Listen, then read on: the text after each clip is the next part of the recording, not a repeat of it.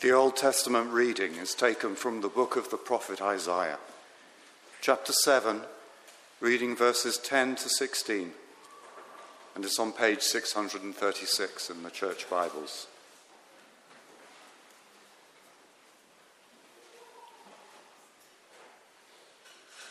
Again, the Lord spoke to Ahaz, saying, Ask a sign of the Lord your God. Let it be deep as Sheol or high as heaven. But Ahaz said,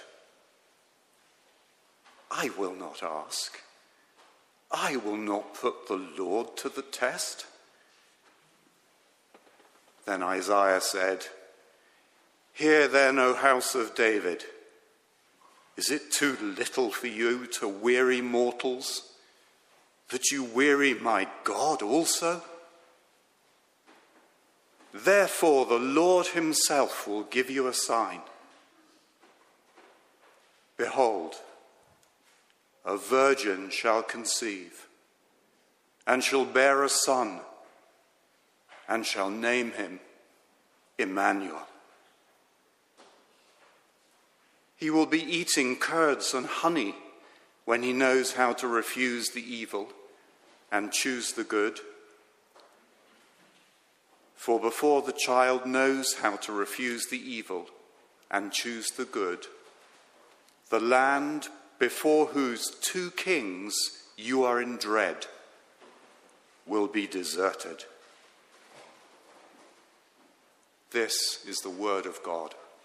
Thanks be to God.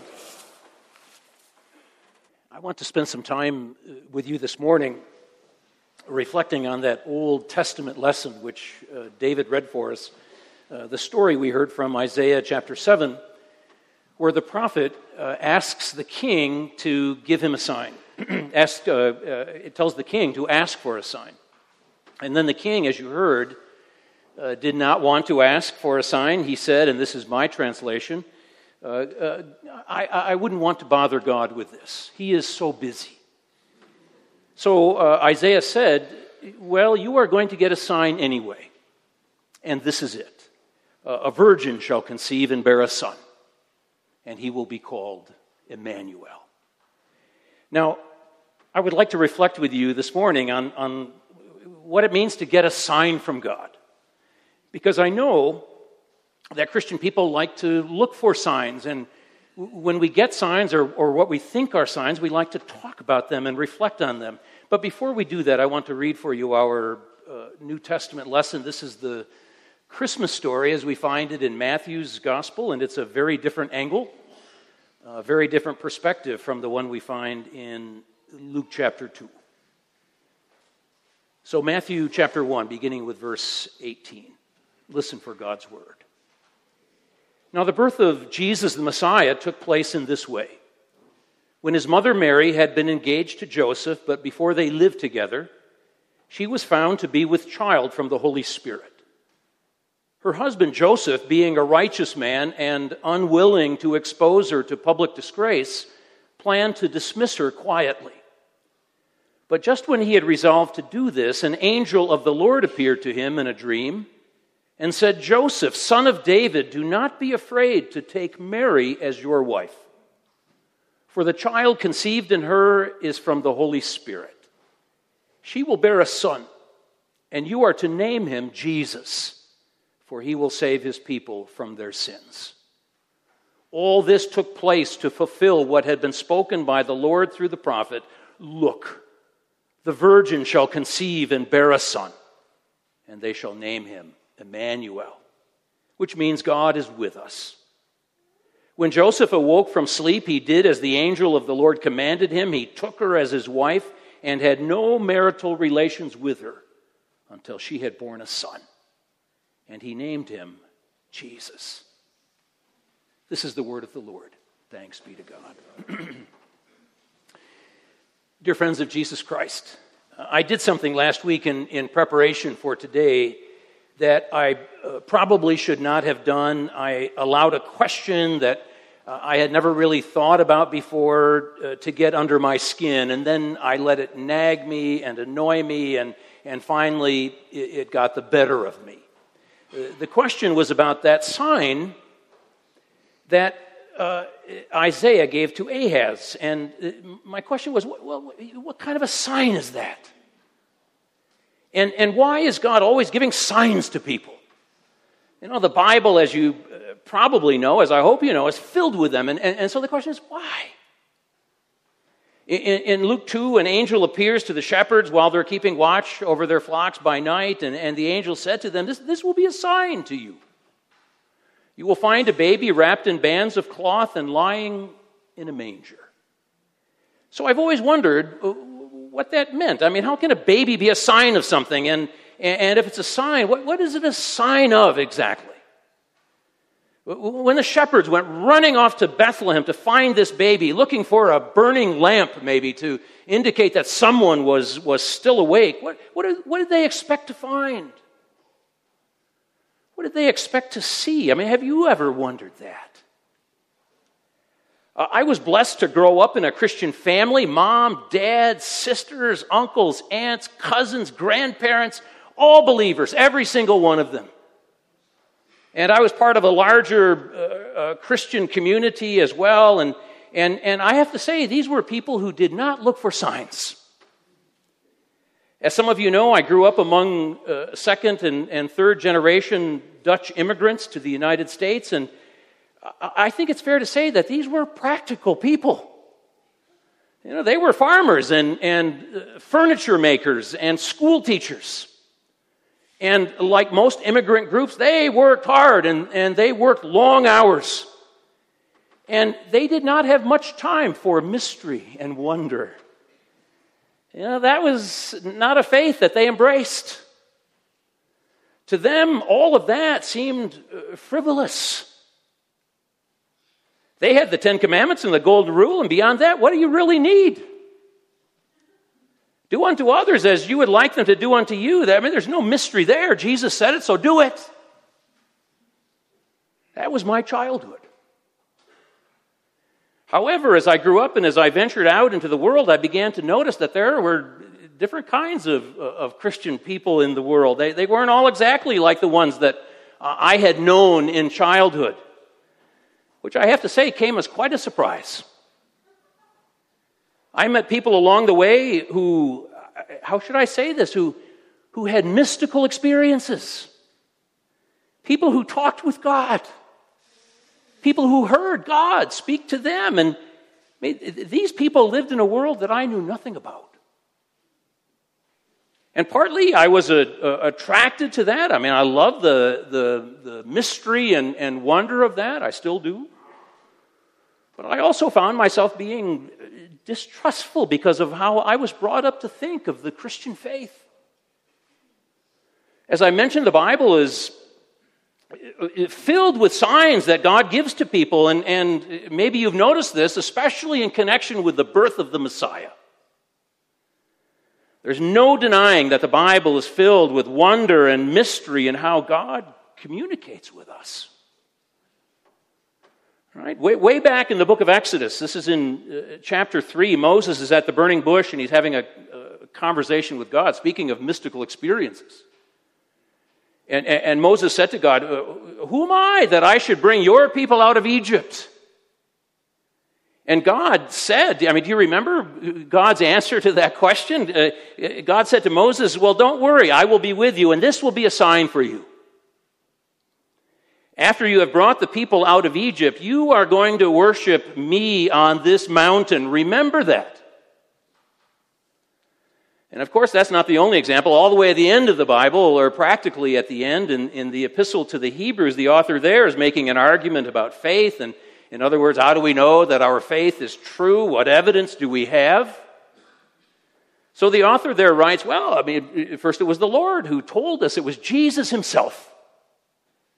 And then it was attested to us by those who heard him, by his followers, the, the disciples. And, and finally, God added his own testimony. This, I'm quoting Hebrews here. Uh, God added his own testimony by signs and wonders and various miracles. Hebrews 2, verse 4, if you want to look it up. In other words, God is still speaking to us, and, and, and God is still uh, showing us things, and, and, and God is still pointing the way for us. And the biggest, most important sign of all, the Bible seems to say, is Jesus himself, Emmanuel. Uh, as far as Christian believers are concerned, he is the reason for this season of the year. Uh, we take time right about now to look into the manger. And so we stand side by side with those uh, shepherds gazing at this child who has been born, and, and, and he has been given to us as a sign of God's intentions in the world. And what happens? Or, or, or what is supposed to happen as we look and as we remember the promise that the angel gave to us, the promise of, of peace, of course, but not just any kind of peace. Mean, the promise that the, the shepherds were given was that the world would be restored to the way it was meant to be. This was going to be God's shalom. Right? To us, a, a child is born, the, the prophet wrote. To us, a son is given, and this has always amazed me the government will be on his shoulders. And he will be called Wonderful, Counselor, Mighty God, Everlasting Father, Prince of Peace. Look, I, the first and most important thing I want to say to you today about uh, signs is, is be careful. Right? Signs are all around us. I mean, we, we are surrounded by signs. I, I, I would say we can't uh, avoid them. To, to the person of faith, they are everywhere and, and they are unmistakable. As the, as the epistle to the Hebrews tells us, God continues to speak to us. And as a, a theology professor uh, put it uh, one time in class, we believe in a talkative God. But here's the thing those signs are, are, are sometimes difficult to understand and and, and it seems to me they are easily misinterpreted. I would even say, and I wonder if you would agree with me about this, that, that seeing and understanding these signs requires practice. we, we need to learn to see. And, and maybe this would be my advice we need to apprentice ourselves or, or hang around with people who seem to be good at noticing these signs. A number of years ago, I was meeting with a man who thought he should make a major change in his life. He seemed to be successful in his career as businessman, uh, but he was f- feeling a, an, uh, an, urge to become an elementary school teacher. I mean, talk about a major change, and, and obviously, a great deal was at stake. He had a wife and a family and a house that was not yet paid for, and and so he went through this difficult time of, uh, of uh, decision making, which is why he eventually came to see me and after a couple of difficult conversations, he came to see me a third time, and oh my, he was relaxed and, and cracking jokes. And I mean, the tears were gone, his face was bright, and all the tension was gone. And I said, Well, what happened? You look like a different person. And, and then he described for me that uh, he was out driving uh, one night, and it was a rainy night, and the windshield wiper was having a hard time keeping the, the windshield uh, uh clean. And, and to his right, he thought he saw a sign, and it was in front of a store, but he only made out one word on, on the sign, and that word was go. And, and to him, this meant something. So uh, he became hyper alert, and he, he, he, proceeded another kilometer or so, and then he saw another sign, and, and again, a single word now. And he thought, go now, that's what I've been waiting for, it's so clear. And my first response, I did not share this with him. But my first response uh, was, Really? You're going to make what may be the biggest decision of your life based on that? And as I say, I did not say that to him, but as a pastor in that situation, I thought, what is my responsibility to this man? Do I say, that's ridiculous, go now? I mean, uh, that could mean anything. Get a grip, man.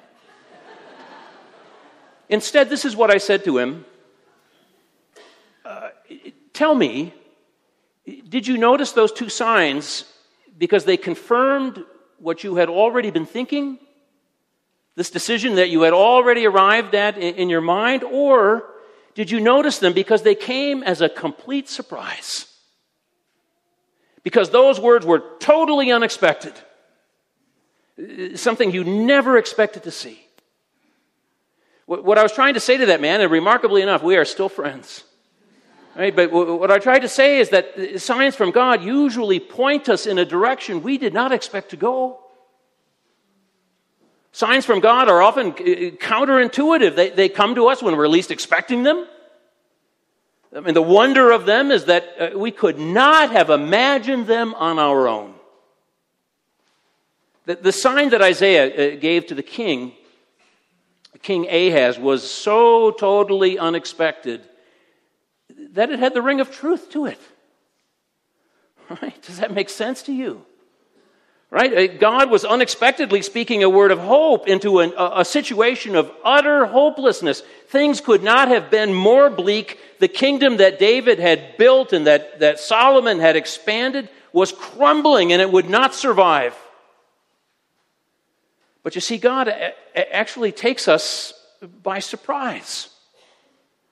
God typically says the unexpected, and if you are looking for a sign right now in your own life, I would say it will not be what you are expecting it to be. When we have just about given up, when we are feeling tired and spent and worthless and angry and lonely, it's then that God says to us, I have good news for you.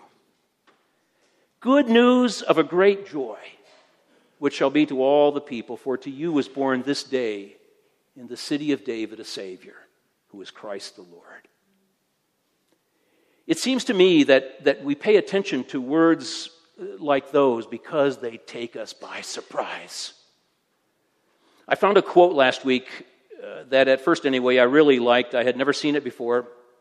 Uh, a, a lonely day, this is how it begins. A lonely day is God's way of saying that He wants to spend some quality time with you. And at first I thought, oh, how lovely. Isn't that nice? I wish I had a pillow with, with those words in, a script. And, uh, and, but the longer I thought about those words, the more I started to wonder about them. It's not easy being me. Uh, I, I, thought, well, maybe a lonely day is, is God's way of saying you should get out and make more friends. Maybe a lonely day is God's way of saying that you feel sorry for yourself too much. A lonely day could mean just about anything at all. Right? So here's the next point I want to make the, the, the, the, signs that, that we think we see and the whispers that we, we think we are getting from, from God Himself to us, they need to be consistent with what God is doing in the world. They need to fit the pattern. The, the birth of a baby in Bethlehem should have been no surprise. Right? I mean, we read the Old Testament today, and, and uh, especially a prophet like Isaiah, and well, everything seems so clear to us. Of course, God was planning this all along. We get that. Uh, if you read Isaiah uh, closely, all of the clues and all of the hints and all of the signs are there. God had been planning this for centuries. Isaiah 53 For, for he grew up before him like a young plant and like a root out of dry ground. He had no form or majesty that we should look at him, nothing in his appearance that we should desire him. He was despised and rejected by others, a man of suffering and acquainted with infirmity, and as one from whom others hide their faces, he was despised. And we held him of no account. You tell me, who else could that be? We hear those words today, and of course, we see Jesus, don't we? It could only be him, but at the time, it was not so clear. It, it, it would have been counterintuitive and, and, and not at all what they were expecting. And for large numbers of people today, you may be one of them, it's still not clear. But we who have trained our minds to see and hear God's word to us, we know. We understand. It, it makes sense to us, and it is good news. In fact, it is wonderful news. Uh, I once made uh, pastoral calls in a hospital that played uh, Brahms' lullaby uh, over the sound system every time a baby was born at that hospital. So clever, right? Uh, uh, what a wonderful thing to do. And the first time I thought it, I, I stopped in the hallway to listen. Oh, Isn't that nice? How special. But after a few years of, uh, uh of making visits there, I, I didn't hear it anymore. Uh, staff members didn't hear it anymore.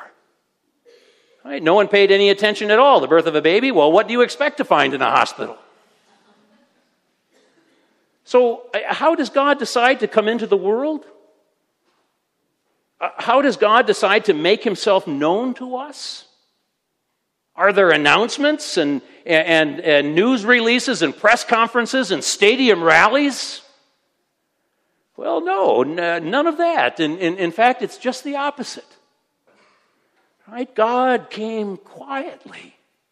I mean, sure, we can assume that Jesus made uh, Mary and Joseph happy. Uh, they looked at him that night with a mixture of, of uh, fear and, and awe, like all new parents, excited and scared at the same time. Right? But beyond them, uh, who was even aware of Jesus' birth? A bunch of shepherds, okay, yes, but, but no one else. Think of it. The Word, which had been present with God since the creation of the world, became flesh, became one of us. And the world hardly noticed. The world shrugged its shoulders. I would say that if you are waiting uh, for something big and spectacular, uh, if you're thinking uh, that God's coming into your life is going to be big and spectacular and, and so on, then, then, then you don't understand who God is and how God works. God came among us quietly, and God still comes among us quietly. And, and, and, that's what this season of the year is for to remember that and to train our eyes to see God's coming into the world. So pay attention. I mean, pay attention as you have never paid attention before. Keep your eyes open. Be alert. Something is going to happen. Something may already be happening inside of you. And it will happen when you are least expecting it. The Savior of the world will come into your life. And when that happens, and this happens every time a baby is born, your life will never be quite the same again. Will you pray with me? Let us pray.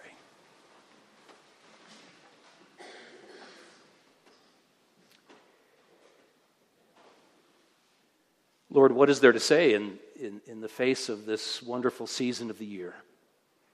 This is the time, if there ever was one, to listen to the music and to read the story and then let the wonder and awe flow over us. So here we are today, and we are listening, and we are looking, and we are hoping that you have a sign for us. And in fact, that sign has already come among us, and that sign is your Son. We pray that we may be alert, that our eyes may be opened, and that we may see what you have in mind for us. We pray this in Christ's name. Amen.